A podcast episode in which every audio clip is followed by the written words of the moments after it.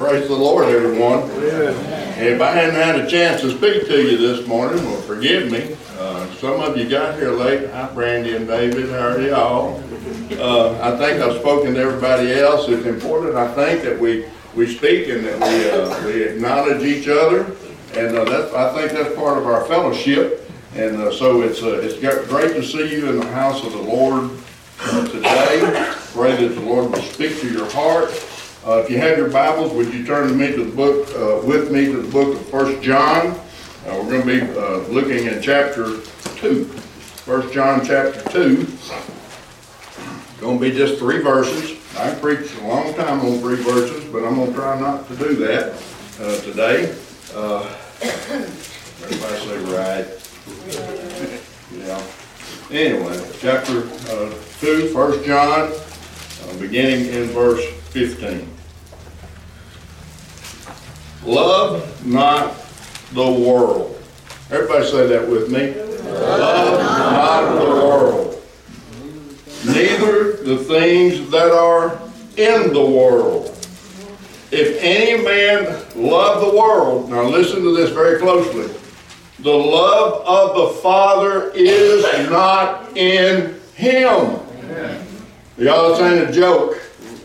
It's not just words, it's the Word of God. For all that is in the world, the lust of the flesh, and the lust of the eyes, and the pride of life, is not of the Father, but is of the world. And the world passeth away, and the lust thereof. But he that doeth the will of God abideth forever. forever.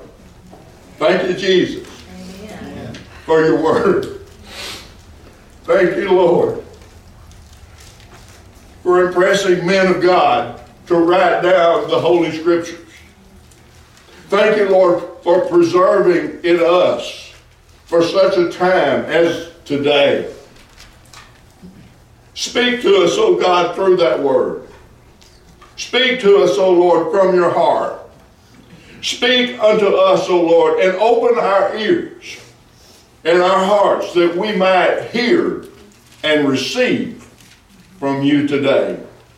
And to realize that life is not all about what we can accumulate, what we can gather, how much fun we can have how many fish we can catch or how much game we can kill.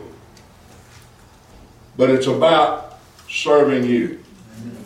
It's about knowing who you are. For all the rest of it is going to pass away.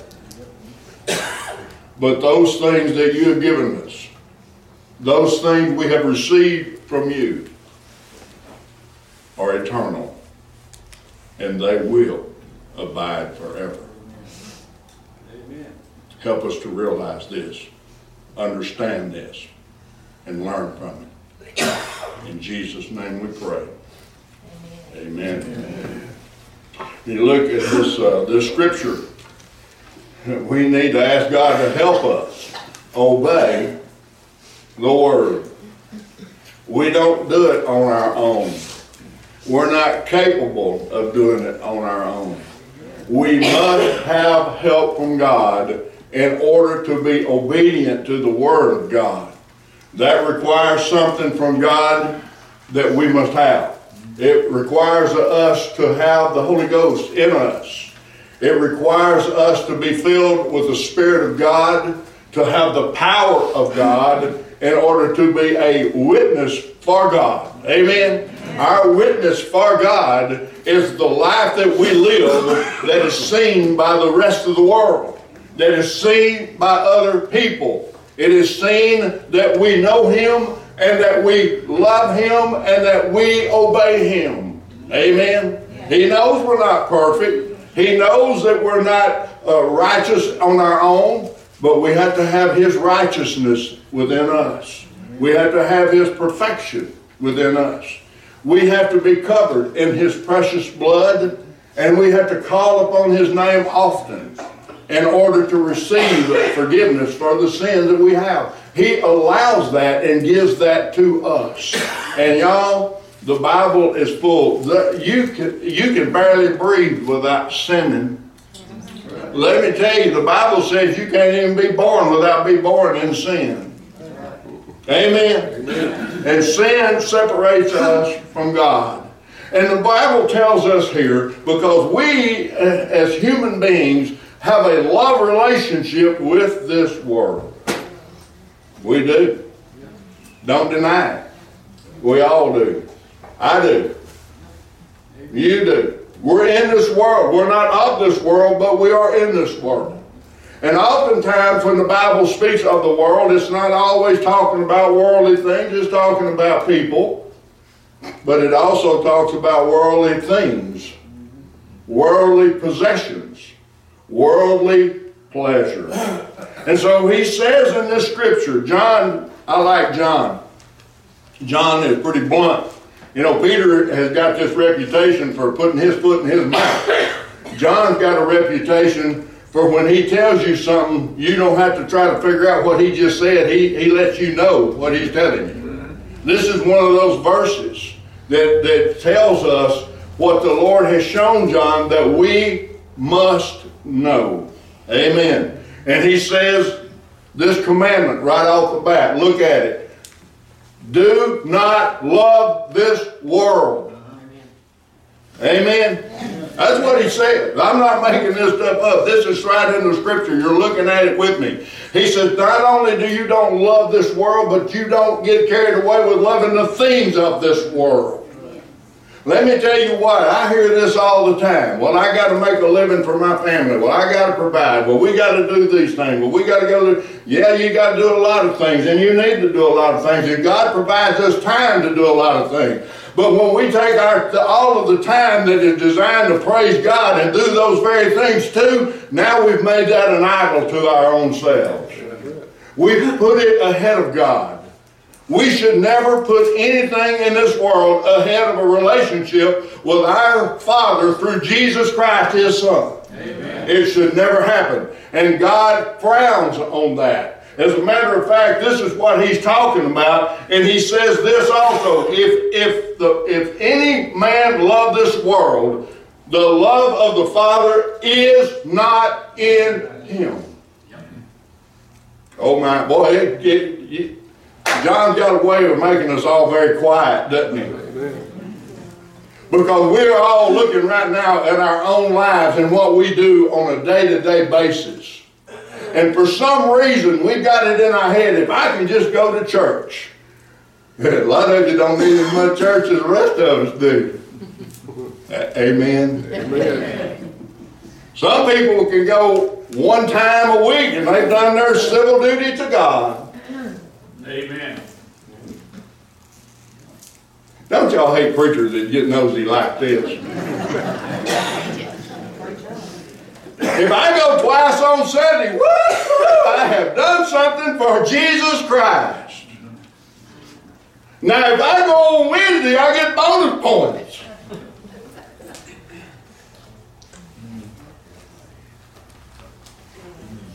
we really think to get to church now.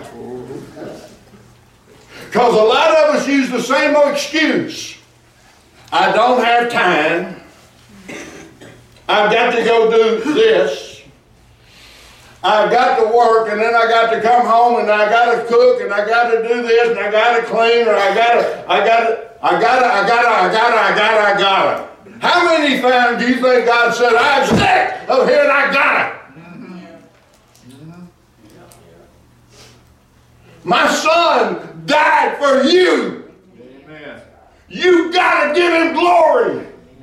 You got to give him praise. You got to give him worship. You got to witness. You got to testify. You got to, got to, got to do that because he's God. He's the Lord of all glory. He's the King of kings. He is the one that bought you with a price. He's the one that died on the cross for your sins. He's the one that shed all of his blood for you. You got to serve him and you ain't got to do anything else. Amen. Woo. Oh, it's really quiet in here now. How many of you ever, don't raise your hand. I've caught a couple of them raise their hands. Don't do it. How many of you ever used the excuse, I got to do this? And I don't have time to do this for the Lord. So I didn't really mean it that way. Yes, you did. This word is very plain. To love the world more than you love the Lord means that you don't love the Lord. That's right. He don't play second fiddle. He never has. He never will. And you can put him second, third, fourth, fifth, sixth, seventh, eighth, ninth, and tenth in your life. But if you're not having him as number one, he's not in your life. That's what the word just said. Hmm. You said, well, wait a minute. We're talking about church. We're not talking about God. Really? How do you distinguish that? What is the church? It's the body of Jesus Christ. You neglect the body of Christ for the world and the things of the world? No. You don't. Not and say, I love God. Now look at this. For all that is in, is in the world, the lust of the flesh, the lust of the eyes, and the pride of life is not of the Father, but is of the world. Now, these three things that's listed here are the very things that happened to Eve in the Garden of Eden when Satan tempted her. That's why the Bible is still applicable to today's world, regardless of how smart and scientific we get. Amen. Because these things aren't there, they're here. Amen. They're here. They're here. And they're here. They are in us. That's what makes us sinners. That's what makes us born in sin and shapen in iniquity. These three things are always in every one of us.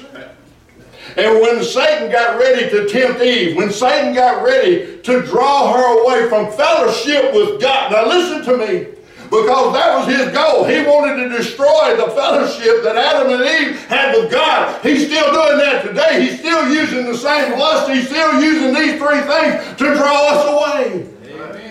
If he can draw you away from the fellowship, if he can draw you away from the church, if he can draw you away from those other Christians, if he can just draw you away, he, you don't love God. He can get you in disobedience of God. And sin, the Bible says, separates us from God. Amen? Hmm. And so he gives us these things that he, that he says. And when you think about the story of, of uh, Adam and Eve, uh, and Eve's falling in the garden, and, and, Eve didn't fall by herself, by the way. Eve was tempted, and Adam volunteered. Mm-hmm. and we ain't letting him off either. When the woman saw that the tree, in Genesis verse 3 and 6, when the woman saw that the tree was good for food, you know, the first thing the Lord did was made her focus on what He told her He couldn't do, that she couldn't do. The first trick of the devil is to focus you on what the Lord forbids you to do. I'm fixing to get really nosy now. What the Bible tells us we can't do is a list as long as this building. And those are the very things the world tells us today it's okay to do. Amen. Amen. I could go and read all of the scriptures of the things that the Bible tells us will keep us out of the kingdom of God. And listen to me. People who say they're Christians are doing these very things. I'll give you a short list. Lying, stealing, backbiting, gossiping, hating your brother, fornication, adultery, homosexuality, transgenderism, bestiality, that's, that's a new one that's come back, animal gender. All of these things, according to the Word of God, everybody say the Word of God, Word of God. will keep you from the kingdom of God. And this is the very things when we bring these things up. The world, you know what the world says? Don't judge me. Amen. So when did telling the truth become judging people?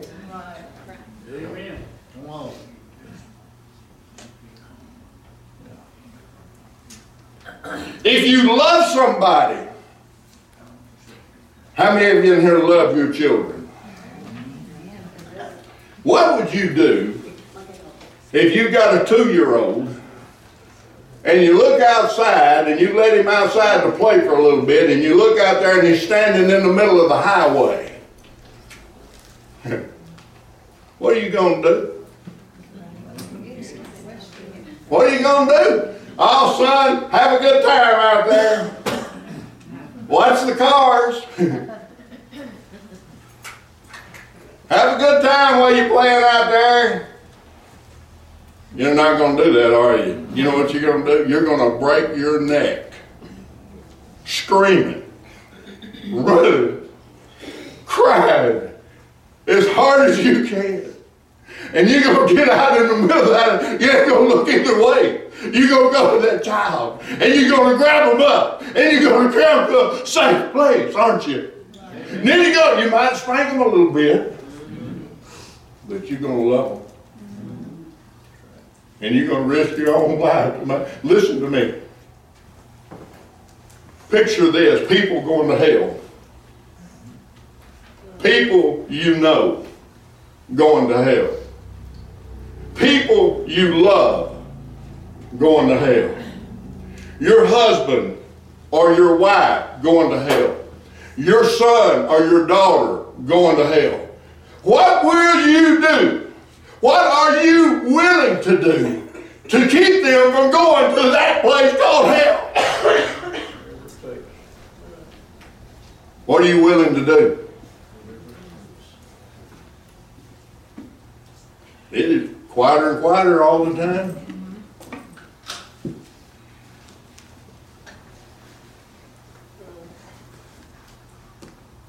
That's what we're facing today. While we've allowed the world to tell us to quit talking about it, you're judging everybody, and we've withdrawn in our little shell and said, okay, they don't want to hear it, I ain't telling them. Let, listen to me. You know why that scripture says that people who do these things, the love of God is not in them? Because love tells truth.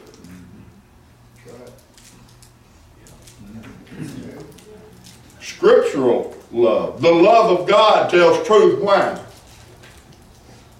Because we're prisoners to this world. We're prisoners to lostness. We're prisoners to sin. But the Bible tells us that there's one thing that will set us free. What is that? Jesus said it. You shall know the truth. And the truth will set you free. Amen. to love someone it's not worry about their feelings as much so much. It's to make sure that you've done all you can. You can't be saved for anybody. That is something that each and every individual must come to themselves. Right.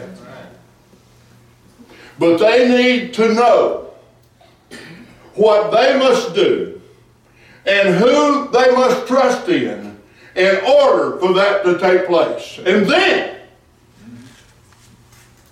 we must learn of Jesus Christ and know what it is that we do or can do to please Him and to know those things that do not please Him.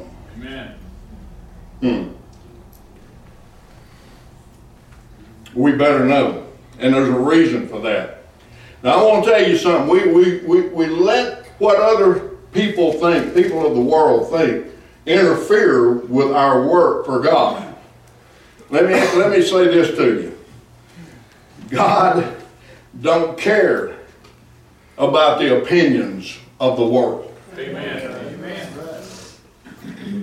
He don't care about the opinions of a hypocrite.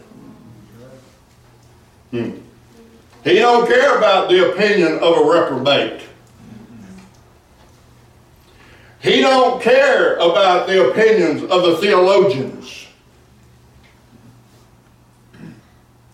He don't base his word on mine or your opinion.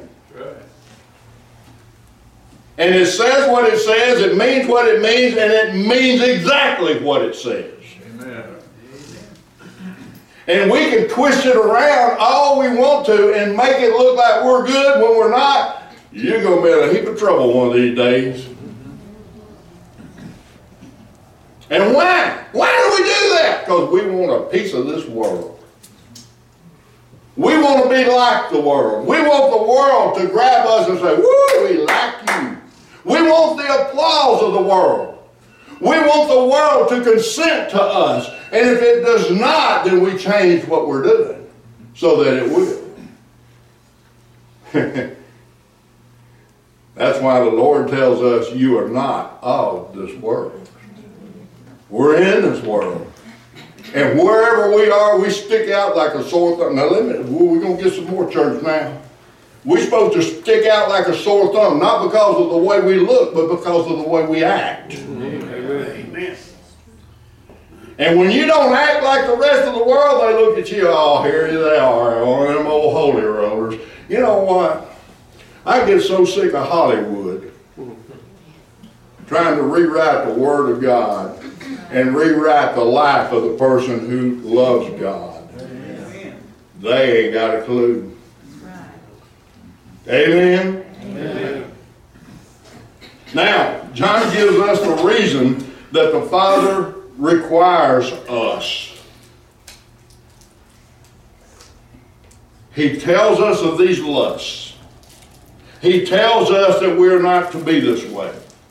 He tells us that we are not to desire the things of the world. And then he gives us another important reason why we don't need to listen to this world. Listen to it verse 17. Because it's going to pass away. Now, I know most of us has heard this all of our lives. He's coming back. You've heard that? How many of y'all ever heard that? And this world ain't going to make it. How many ever heard that? Well, the scripture says, 2 Peter chapter 3, verse 10, listen to what it says. But the day of the Lord is going to be like a thief in the night. He ain't talking about the rapture here. Rapture is going to take us out before this event ever happens. He's talking about like it was in the days of Noah when nobody was expecting the rain to fall or the water to gush up from the ground. They weren't looking for that. They just thought old Noah was an idiot out there building an ark in a place where there wasn't even any water because it never rained. He ain't nothing but a nut job. The world thinks you're that way too if you're living for Jesus Christ. You're a nut. You're living for something ancient that don't even apply to us. And old Noah was steady building that ark. And every day they come by and scoff at him and poke at him and make fun of him and talk about him and talk about his family and go off and get together and drink and party and laugh and have a big old time talking about that stupid idiot Noah over there with his dumb kids and his ignorant wife building a boat out in the middle of nowhere. They are nuts! Nuts! Idiot! Have another drink! Let's go there tomorrow. Let's meet over there tomorrow and poke fun at him. No, I ain't even paying no attention. He's telling about God. He's telling them about the one who can redeem them. He's telling them that it's coming and they won't listen to it. And then one day, something happened. while they were making fun and scoffing, they were at work beating on rocks and doing all the whatever they did back then, and they all laughing and giggling, talking about that idiot Noah still out there building it. And somebody said, you know what, I went by that the other day, and work stopped. Well, did you see him? No, I didn't see him. Wasn't nobody out there, wasn't no hammers, wasn't no, it was quiet. Door was open. Maybe he died. Maybe he finally got some good sense and he went and out and partied a while. And then they heard something they never heard in their lives before. Thunder. Lightning. All of a sudden water began to fall from the sky. All of a sudden water began to gush up from the underneath the earth. And all of a sudden they thought about that idiot and his boat as the water rose and rose and rose, and they tried their best to get to him. But when they got there, something wrong. What's wrong? The door's closed. We can't get in. It's too late. What are we going to do? They're going to die. 120 years he begged them. And they all died in the flood. And Peter says, it's going to come like that. And look what he says, there ain't going to be a flood this time. In thee which the heavens shall pass away with a great noise. The Bible says in that day there's going to be a boom like's never been heard ever in the history of mankind. And when that boom is heard, when that noise is heard, the air around us is going to catch on fire. The very elements, the things this is made of, the things this is made of that you can't even see, are going to begin to burn. And it's going to set off a chain reaction that will not, cannot, and stop. The heavens shall pass away with a great noise, and the elements shall melt with fervent heat the earth and the works. That means everything in the earth. Everything we've thought for, everything we've worked for, everything we've accumulated, everything we've left God to have in our hands is going to all burn up one day. And the people of God are begging people, quit doing that. Come to church, find Jesus, serve Him, get saved. We're begging you to do that. And people say, I ain't got time. I gotta.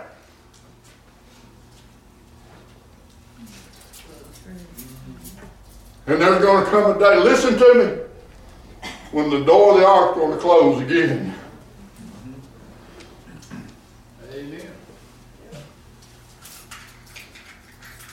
When that fire comes,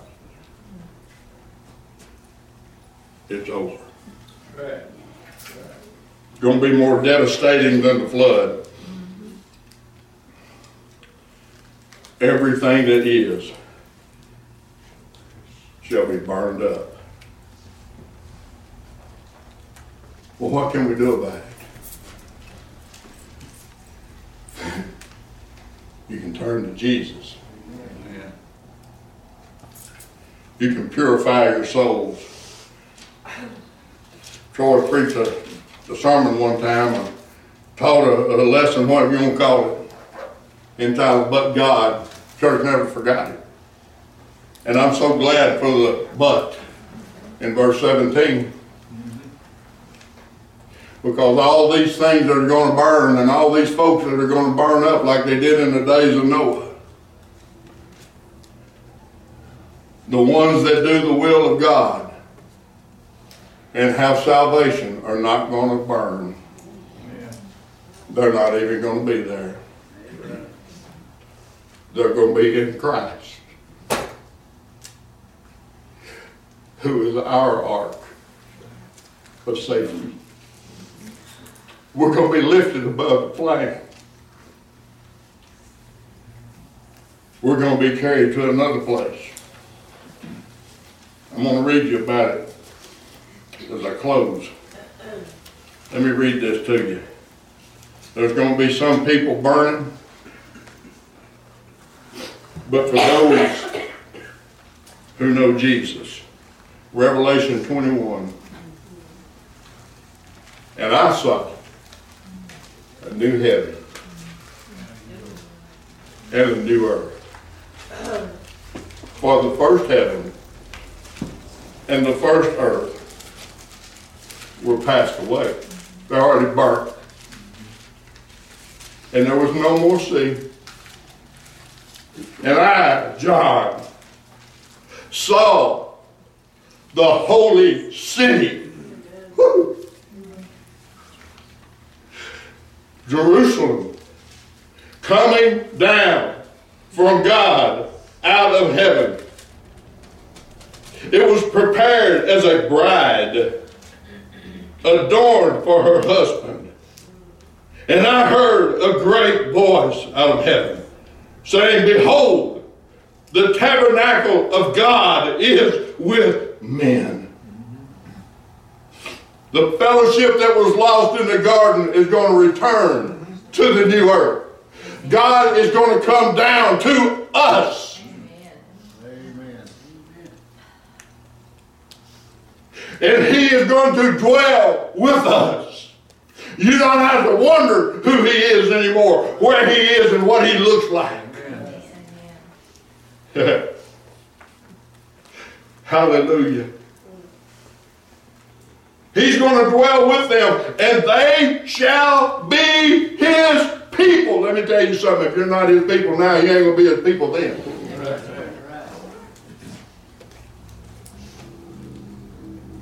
And God himself shall be with them. Oh, Lord. And be their God. And he's going to wipe away all tears from our eyes. You know what that means? He wants us weeping now for the lostness of this world. And there shall be no more death. There shall be no more sorrow. There shall be no more crying. Neither shall there be any more pain. For the former things are passed away. Those things are going to burn with this earth. And he that sat upon the throne said, Behold, I make all things new. Glory to God. And he said unto me, Write, for these words are true and faithful. And he said unto me, It is done. Amen. Oh, I am Alpha and Omega, the beginning and the end. And I will give unto him that is athirst of the fountain of the water of life freely. He that overcometh shall inherit all things, and I will be his God, and he will be my son. But the fearful and the unbelieving and the abominable and murderers and whoremongers and sorcerers and, are, and idolaters and all liars shall have their part in the lake, which burneth with fire and brimstone, which is the second death. Amen. Jesus' invitation is always the same. Never changes.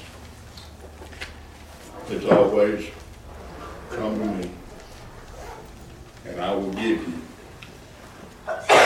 what you need to be there. And I will give you what you need to keep from going to that lake of fire.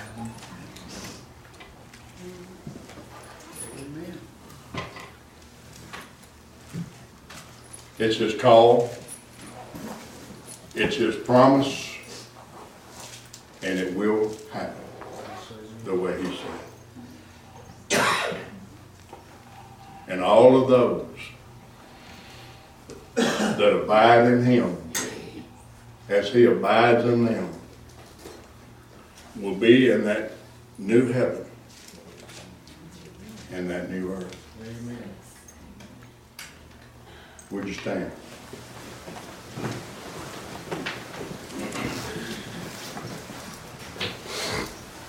Brother Jim Boss, yesterday, during the men's breakfast, brought a devotion. He didn't think he was doing too much. Spoke volumes to me and some of the rest of us. And he asked a simple question. Is how you're living your life now pleasing to God? Wow. We need to ask ourselves that question every day. Lord, am I pleasing you? Because see, when that time comes, when that new heaven and new earth comes, only those who can say, I have pleased God are going to be there. Only those who have believed God will be there. Only those who have lived the love of God will be there. Only those who have never denied Him, who have never been ashamed of Him, who have been His witnesses, who have testified for His glory, given Him honor when it wasn't the thing to do.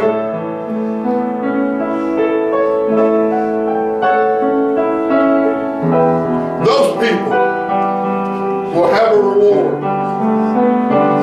Those people will have a crown called the crown of righteousness. He's going to give it to us on that day. And we're going to sit at the table with Jesus Christ Himself. The table that He's prepared for us. The God of all glory, the King of kings, the Lord of lords, is going to serve us there.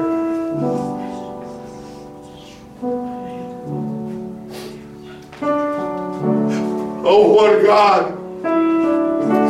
Oh, what a Savior. We y'all first. We got to get this world out of our system and get Jesus Christ in our soul and in our hearts. And we got to get rid of this I got a spirit that keeps us away from Him and His service. And we got to get a new spirit called I got to please Him first.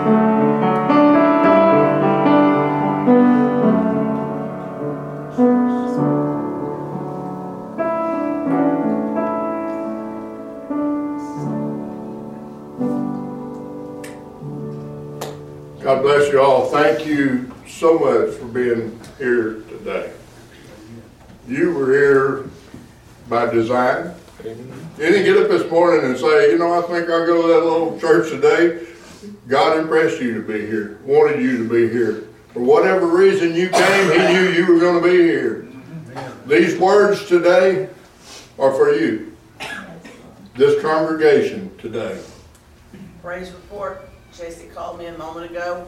The scope showed she had ulcers in the bottom of her stomach. They cauterized them and they said that should stop her from losing the blood constantly. And they gave her a unit of blood. She said it's the worst experience of her life.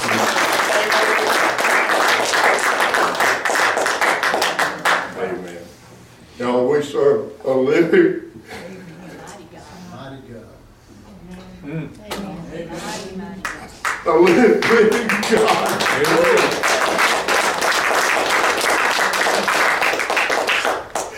He's not only alive, he's on that throne, Amen. and he is in complete control.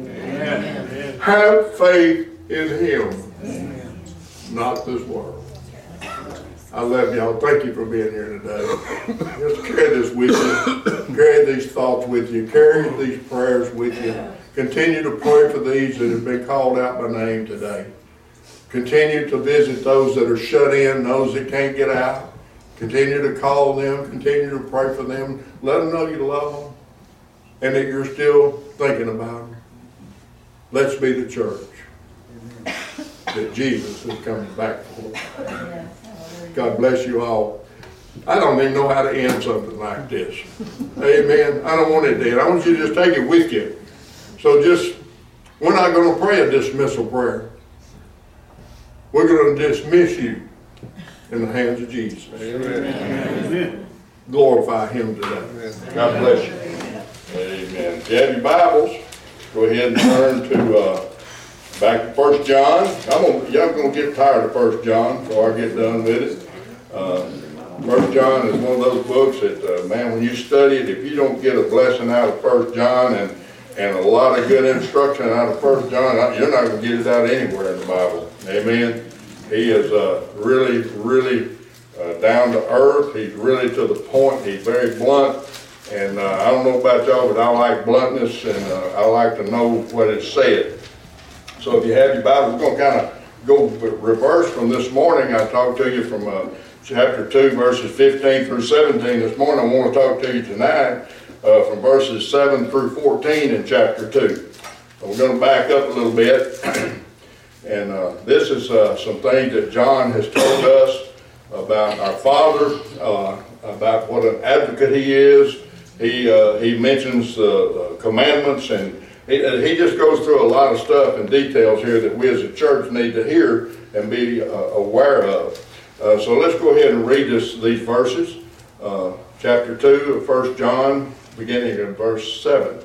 Brethren, I write no new commandment unto you, but an old commandment which ye had from the beginning.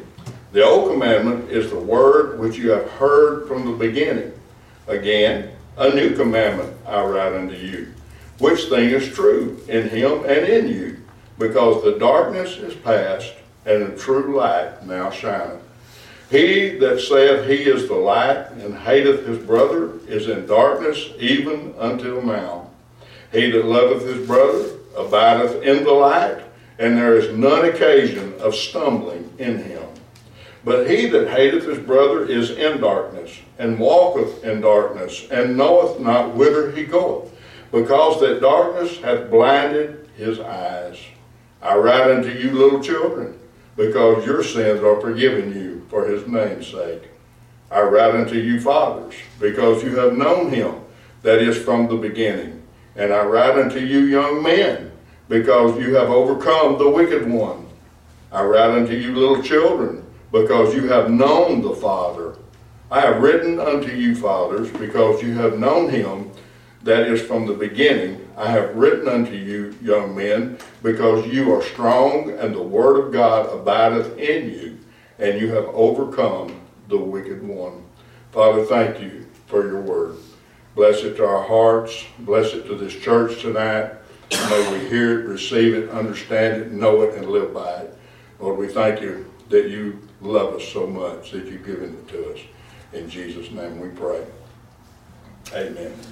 So upon reading verses 7 and 8, it's almost like John actually contradicts himself. He first says that uh, I have no con- new commandment, and then the next verse, the next verse he says, I'm going to give you a new commandment.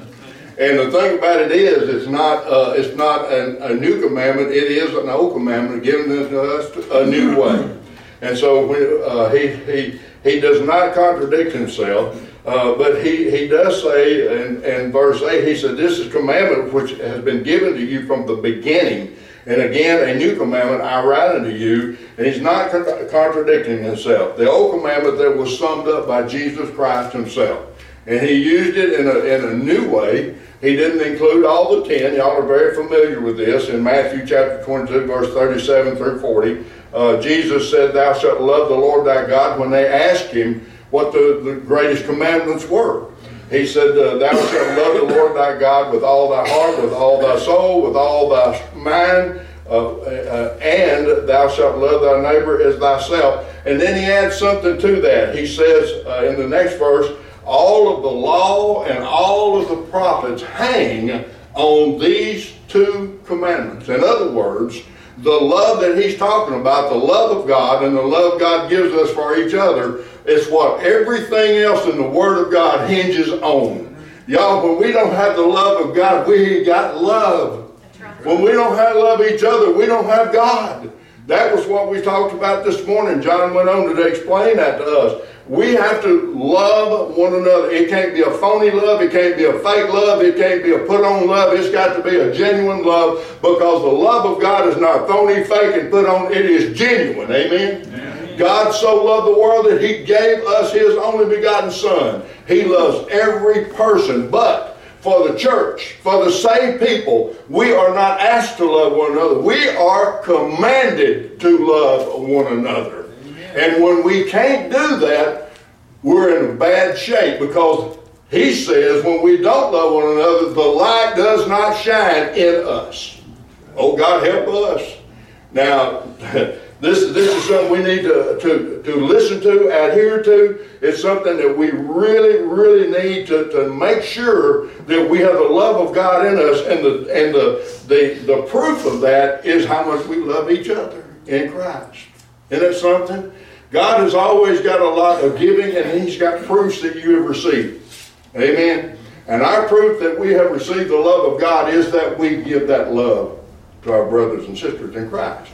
Now, we, there's some scriptures, in the, and I love this in, in uh, John, uh, this First John chapter 4 and verse 8. We're going to be preaching this here pretty soon, but this is what it says. He that loveth not knoweth not God. And then he makes a statement. He says, For God is love.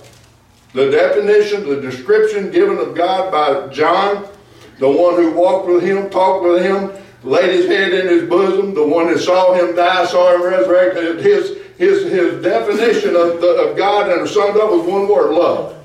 Love, not the phony, fake, yucky, pukey love of the world, but a genuine, heartfelt love of God.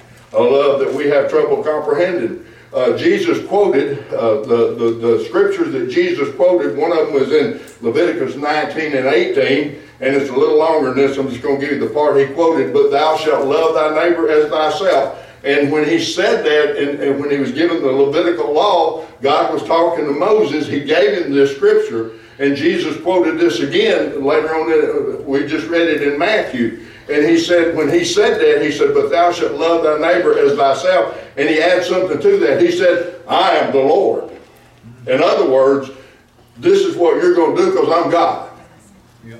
Amen? I'm God, and you're going to love one another. You're going to have to love your neighbor as yourself. It, like I said, it's not a request, it's a command. Deuteronomy 6 and 5, he's talking to Moses again. And he's having him to write all this stuff down. That's why Jesus, well, Jesus was the Word, but that's why we can read the Word in the Old Testament right now, and we know what they're talking about in the New Testament because every, listen to me, Every scripture that Jesus Christ quoted in the Gospels was the Old Testament scriptures.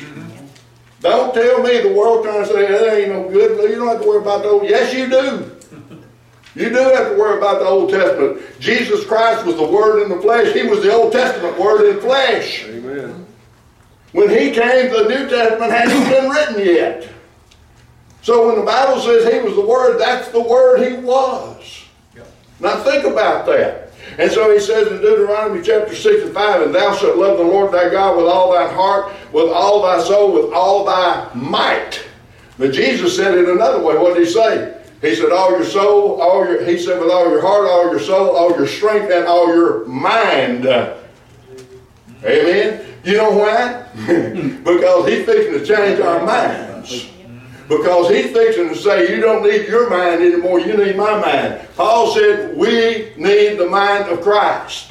Our minds have got to change. We're going to get into that in a minute, how that, how that works out. It works through the Holy Spirit. Amen? So, so these are the, the things. So what, what is the difference now? What is the difference in the time Jesus came and, and I mean, in the time God gave the, these commandments to Moses and the time when Jesus appeared, what changed? There was something that changed. The sacrifice changed. Pardon? The sacrifice changed. He, Well, yeah, the sacrifice changed. The sacrifice actually went on 70 years past Christ. At the end of 70 years, when the temple was destroyed, there was there's not been a sacrifice in the temple of God since that time. yeah, but yeah, but there shouldn't have been any. It didn't have to be any sacrifice. No, they didn't. But the real difference is, is that darkness was not prevailing anymore because something happened in the darkness. Y'all know what it was? Christ came. And guess who he is? The light of the world. Now, when Christ came and pronounced this, what the New Testament, Old Testament was talking about, he is the one they were talking about. He is the one who came, and Isaiah even prophesied that there were people in great darkness, but they saw a great light. This is the light that we saw. We, we saw Jesus Christ come into the world. So the difference in the Old Testament and the New Testament when this said, because light has now come into the darkness and we get to understand what was in the darkness, what was spoken in darkness has now come to light for us. And it gets even better. Because when Jesus died and rose again, and he pray, had prayed to the Father to send us the Comforter, and he said he's going to send the Comforter, he's going to live in you, he's going to teach you all things. The light begins to shine even greater and brighter, but where? In our hearts and in our minds. As we receive the Word of God, as we receive the Spirit of God, then we are able to receive the Word of God. We're able to understand the Word of God. We're able to live the Word of God because we know the Word of God. Amen. That's why it's important that we read and study the Word of God. You gonna get it all right? Mm-mm. Mm-mm. No. Matter, matter of fact, I've just said to this y'all before, the more I study, more questions I got. The more I study, I find some answers and there's more answers that I need. So it's an endless thing. We can never study enough. We can never read enough because we're never going to know what God knows. We're not capable of that. But the light and the love of the of the uh, of the world entered into darkness, and now the true light of God shines. Praise God. The light has entered into the darkness. Now John addresses the contradictions of man and God again. He addresses the issues of us just saying we love just saying we believe. Look at look again in verse 9. He that saith, y'all see that? He that saith he is in the light, and hateth his brother is in darkness even until now. In other words, if you say, I live in the light, I have the light in me, Jesus in me, yet you hate your brother, you're a liar. Because when you say that, you disqualify any light that you might have had because you're commanded to love your brother. It's the second greatest commandment, remember? It, and the only one greater than that is the love of God. If you don't have the love of God in you, you you're not capable of godly love anyway. That's why there's an order to everything the Lord does. There's an order to everything Jesus said. And if things are done in His order, they happen the way He says they will. Y'all see that? You understand that? Amen. You know, I love it when Isaiah said there was darkness and, and there was this light, and the Gentiles saw a great light, and they came to it. Well, that's us. We got to come to the light that's shown in the darkness. It came first to the Jews. Remember when the, the, the I believe it was, they, they called it the Syrophoenician woman that came and wanted to beg Jesus. Jesus was sitting at the table and she begged him to come do some healing for her. And he looked at her and he said. Called her a dog. Didn't you remember that? And you remember what she said? She said, But Lord, the dogs get the crumbs from the table. And he marveled at that woman, this Gentile woman that came asking a Jewish man who came to be Messiah of the Jews. Amen. He knew he was going to be her Messiah too. But she didn't. She needed something from him. And he looked up at all those people at the table and he said, I've never seen such great faith anywhere. And he looked at her and he said, You go your way. And what you've asked for has happened. Woo! Glory to God. That's what happens Amen. when we encounter the light. Things change. Amen. Things change. Everything about us changes. We're going to get into this even more here in just a minute. So I need to move on. So he, he addresses this and he says, It ain't good enough, I tell you all the time. Saying it, you got the easy part over with. Saying it means nothing till you do it or you obey it. If you don't obey it, don't say it.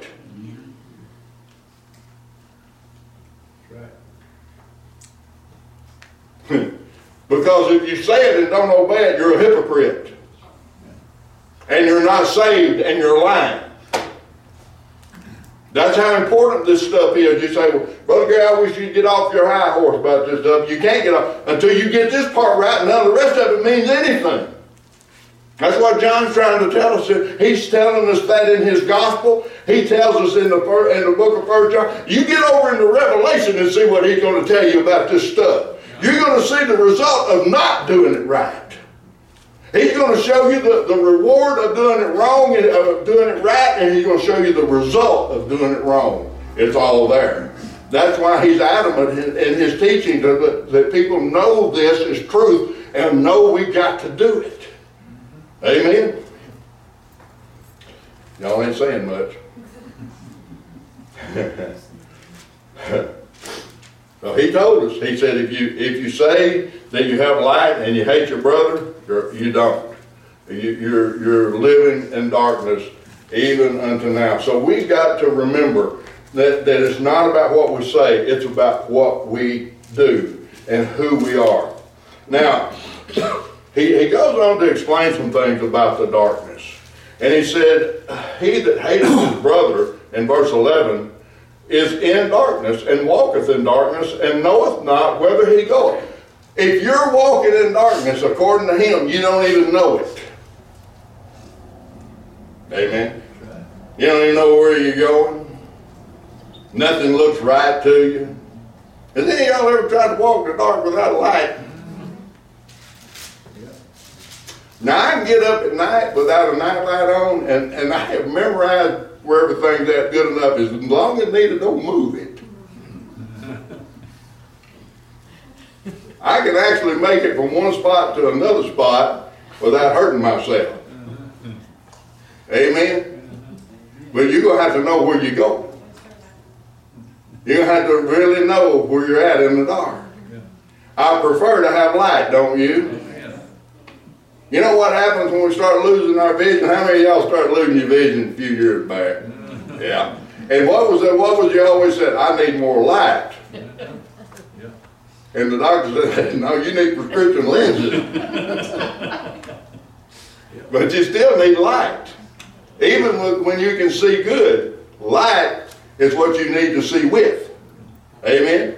And so we have to have the light of Jesus Christ to see the things of God and to be able to obey the commands of God. If we don't have the light, it's impossible because we are in darkness. We're in darkness. And so it don't work that way. And so he, he begins to, he tells them this thing and he addresses this and he starts talking to the little children and he starts talking to the, to the, to the uh, fathers and he starts talking to the, the young men. I want you to look at the end of verse 14 what he says. he said, uh, and the word of God abideth in you. That's how you've overcome. And you have overcome the wicked one. You have to over, listen to me. If you don't have the word of God in you, Satan will chew you up and spit you out. He will use you anytime, any place, anywhere, any way, and there's nothing you can do about it. Amen? But what David tells us in Psalm 119, Thine word have I hid in my heart that I won't sin against you. He gives us power and authority by the word of God. Amen. The word of God tells us to rebuke Satan how? In the name of Jesus Christ, and he got to flee from you. That's having the light in you, and the, not only the light, the light brings power because when the light shines in the darkness, things become visible. Amen? And we need to light things up around us. Now, I want, I want to take y'all to, uh, to a few scriptures that uh, because they have been forgiven, they've been forgiven, they've been, uh, they've been forgiven for Jesus' namesake, they are in the light. And he addresses these fathers, these young men, they have all overcome the wicked one, which is Satan. If you would, would you look in Revelations right quick to, for me, with me in chapter 3. There's two scriptures in chapter 3 that relates to overcoming. First one is Revelation chapter 3, verse 5. Now listen to this. He that overcometh, the same shall be clothed in white raiment. You don't know how you're going to go to heaven and get in white raiment? overcome. Now that's going to require something. Overcome means that you have overpowered something else. Amen? That's why you got to have the power of the Holy Ghost to be a witness for Jesus. The power of the Holy Ghost gives you the power to overcome. How do we get that? Because Jesus has already overcome him. Where? Right there. he, he got the victory. He's won it already. Amen. We're still fighting battles, but he's already won the war. Uh-huh. Amen. And he said, if you want to join me in this place of glory, if you want a white robe, you overcome. I'm going to give you what it takes to overcome. You receive what I've got to give to you, and if you don't receive it, you're not going to overcome. You're going to stay in your darkness. Amen. And so he says, He that overcometh the same shall be clothed in white raiment, and I will not blot his name out of the book of life, but I will confess his name before my Father and before his angels. I want to hear Jesus say, This is my son. Mm-hmm. Don't you? This is my daughter. This is my child. This one has overcome.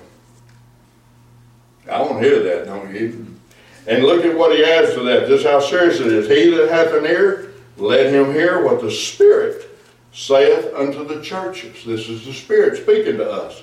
And Jesus, it's a red letter, it's Jesus Christ speaking to us. The other scripture is over on verse uh, 20 and 21. Look at this, and, and 22. Behold, chapter Revelation 3, 20.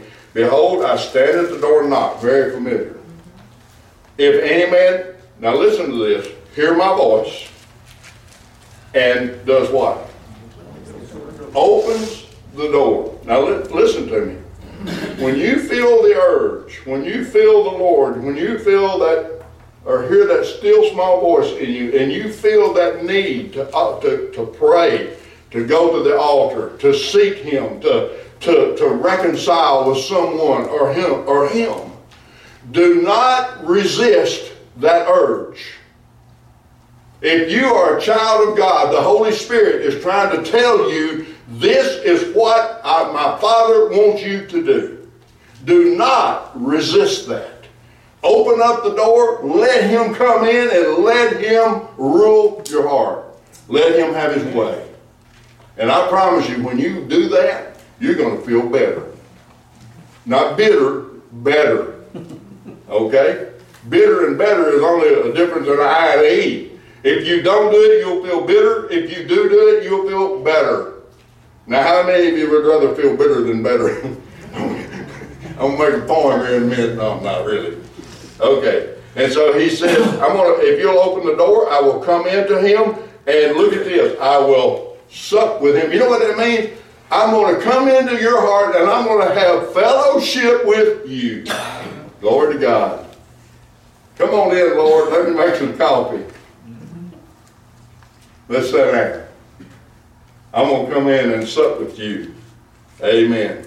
Now look at this. And he said, I'm going to come in and sup with you, and you with me, or he with me. To him, here he is again, that overcometh. When you open up the door of your heart and let him in, and he sups with you, and you sup with him, now you have become something you never were before an overcomer. And you have power now that you never had before over the one that you never had power over before, which is Satan, the one who wants to destroy you. Amen. This is where it comes from, y'all. I ain't making this stuff up. This is truth. Amen. He said, and, and I will grant to you, I will grant uh, to sit with uh, you to sit with me in my, on my throne or in my throne, even as I also overcame and am set down with my Father in His throne. Jesus says, not only will we sup together, not only will we dine together, not only will I sit with you and you'll sit with me, but if you'll allow me to come in, I'm going to let you sit with me on my throne. Wow. You know, we love to take the kids and get pictures took with them on Christmas of them sitting in Santa Claus's lap. Amen. We got that great big, he got that great old big chair and he's dressed up in all the Santa Claus stuff and them little kids get up there and like, they believe in him. Some of them do. And they'll tell him what all they want for Christmas and, and then they get their picture took with them. How many of y'all seen them pictures back during Christmas? I don't know how many pictures I saw of little children sitting with Santa Claus. Listen to me. There's going to be a picture to be had one of these days. Going to be sitting in a big chair with Santa Claus. We're going to be sitting in a big throne with Jesus Christ. Amen. Why? Because we've opened up, let him in, and we have dined with him. And he has dined with us. And he made us overcomers. And we, through him, have overcome the world just like he did. And because he did. It's important. Amen. It's important. And he said that. And he said in verse 22 again, this is important that you need to hear this. He that hath an ear, let him hear what the Spirit saith unto the churches. We better listen to what the Spirit of God is telling us through the Word of God. We must love God first, and we must love one another with a godly love and not become a stumbling block to another brother or sister. We have to walk in his light. We have to come out of darkness. And when we come out of darkness into his light, we will love one another. I got another scripture I want to look at that I want you to help go with me to. Matthew chapter 20, uh, 19. Matthew chapter 19. verses 28 and 29. I don't know, you may have never noticed this scripture before because I've never noticed this particular word here. Listen to what he says. And Jesus said unto them, uh, Peter's talking to him, then Peter, let me back up he said, Peter uh, said unto him, Behold, we have forsaken all and followed thee. What shall we have therefore? He, and he wants to tell Peter, listen to this. Verily I say unto you, that ye which have followed me, now look at this, in the regeneration.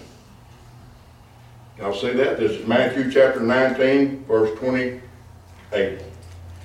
The regeneration. Now see that word? If you see it, underline it in your Bible. It's important. Now he's talking to the apostles, but this applies to us all that have given up stuff for him.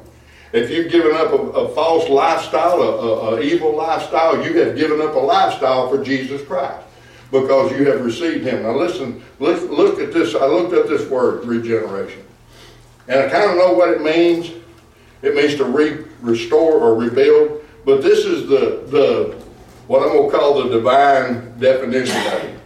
It is the impartation of divine life.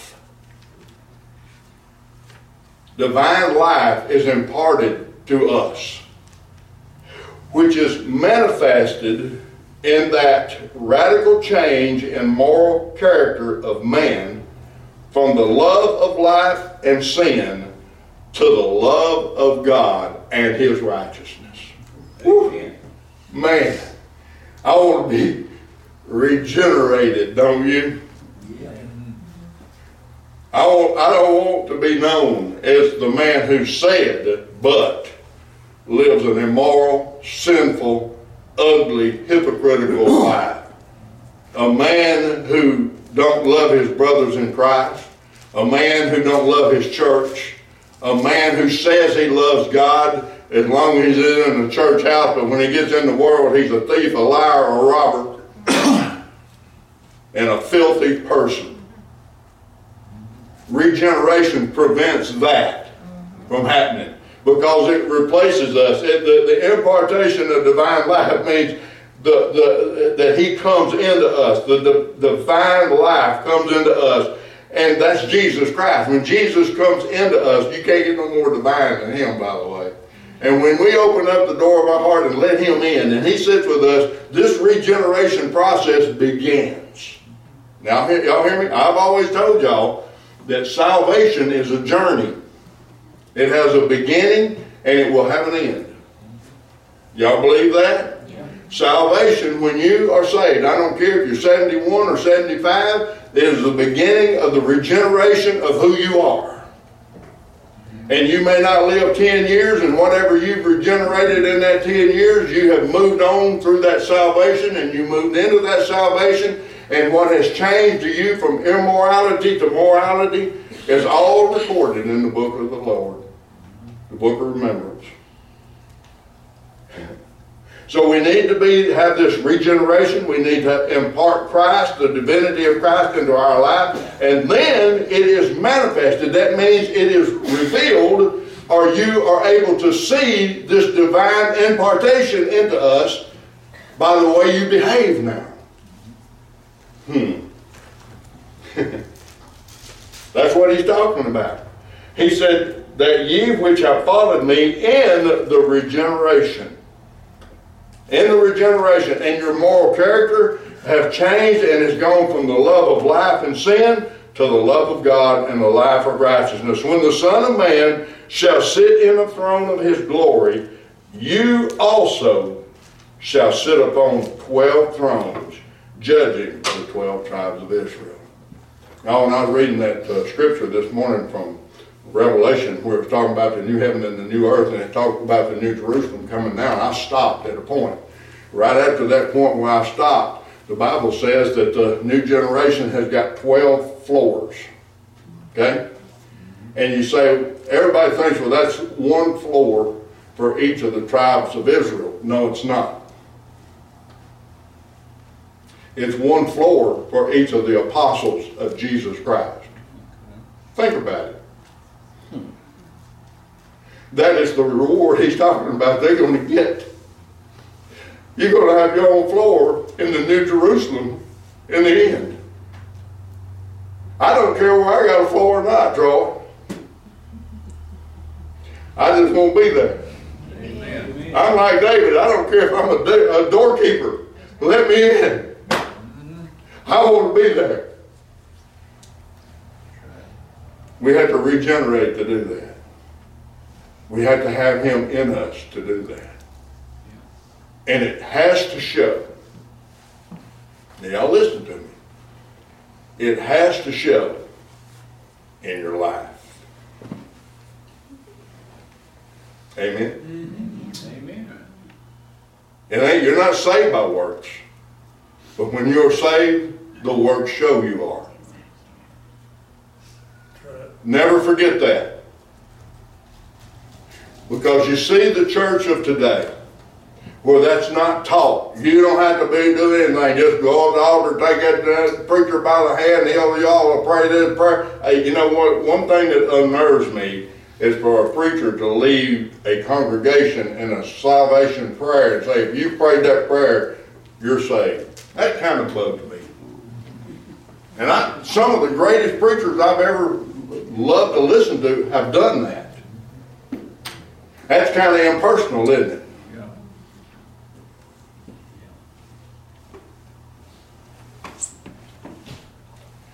We need to have that time because see, when the Lord does to your heart, that preacher don't know it. You do. And it's a beautiful thing because as a pastor, I have gotten to witness when I can see it on faces. Did y'all know that? And I can't hardly see nothing anymore. I can see anguish on faces. I can see pain. I can see irritation. I can see anger. I can see all kinds of expressions that come on your face. Oh, you're making that up. I don't think so. I can see it. I can see shuffling, movement. Yeah, some of them just got to go to the bathroom. I know that. But not all of them. I see grasping of the pew. You know why? Because he's doing this.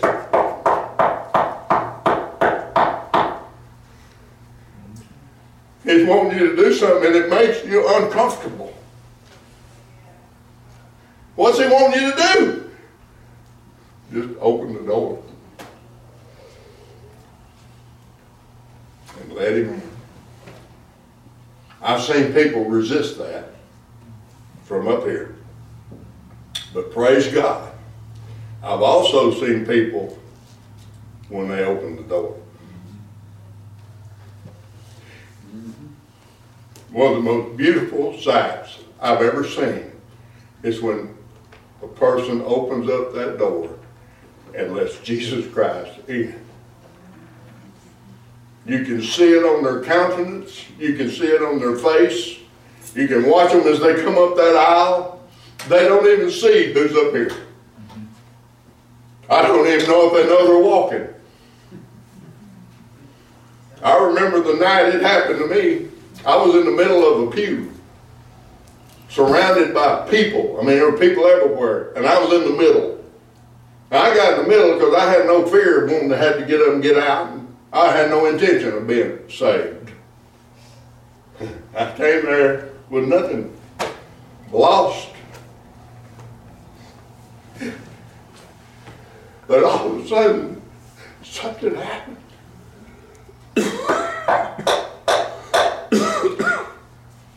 I'd felt it before. And I was able to suppress it. Why would we want to do that? We want to live in darkness. We want to stay in darkness. We want to have our sin. We're addicted to sin. But not that night.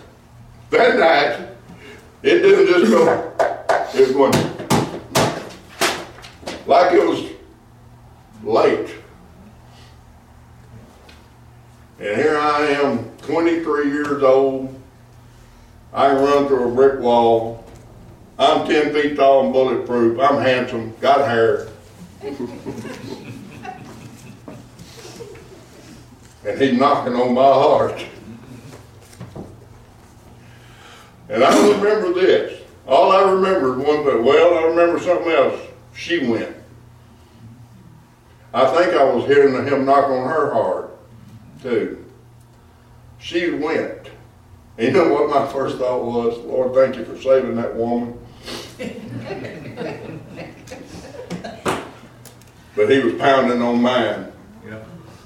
And I remember turning toward the end of the pew. And I don't remember taking another step. And he saved my soul. He saved her soul. And he started a process of regeneration in our lives. Has it been easy? No. Has it been sinless? No. But it's been a walk I wouldn't take anything else for. Amen. Because in the end, when all this is gone, we're gonna be in a better place. Amen. Amen. And you see these tears, I cry all the time. They're gonna be wiped away and they'll never come out of these eyes again. And you say, you mean those eyes are gonna be there? Yes, they are. Job said, with these eyes, I will behold him. In this flesh, I will stand before him. Job knew it then and we know it now. Jesus Christ is alive. He's on his throne. Salvation is still available. He still knocks. And heaven is real. And what he said about going to happen to this place is going to happen just like he said. And only those who are saved are going to survive. The rest will burn with this earth and stand in judgment and burn for eternity. I don't want to go there to you.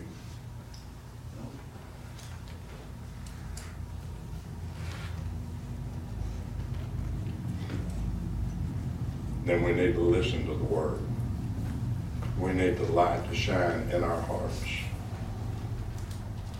And we need to manifest the love of God from ourselves to a lost world so they'll know we're real. And we're real because he's real. Any questions? Would you stand?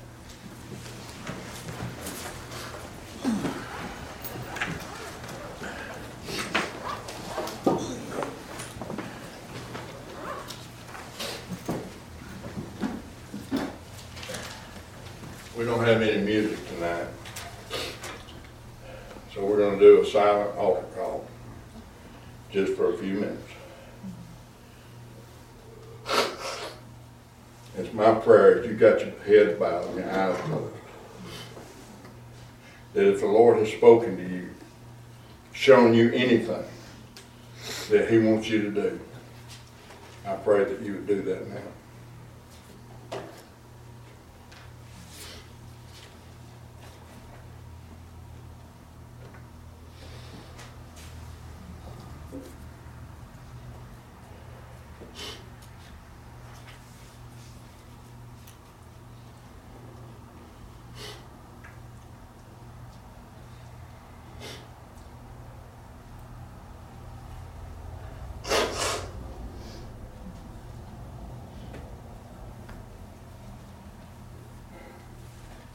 Brother You dismiss us, please? Father, thank you so much for you, Lord. Thank you. Thank you for your son. Thank you for your grace, your mercy, Lord. Lord, we, we really can't project the words to you sometimes that we feel and we need.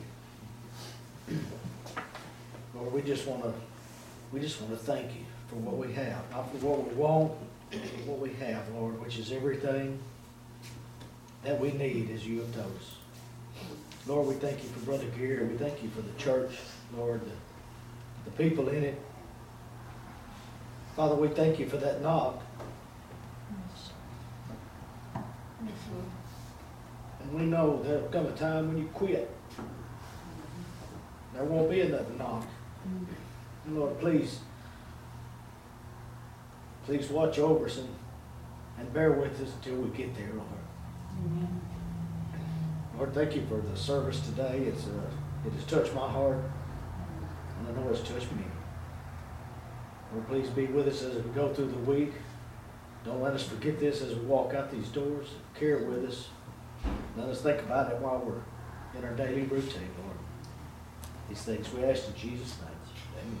Amen. Amen. Let's do it.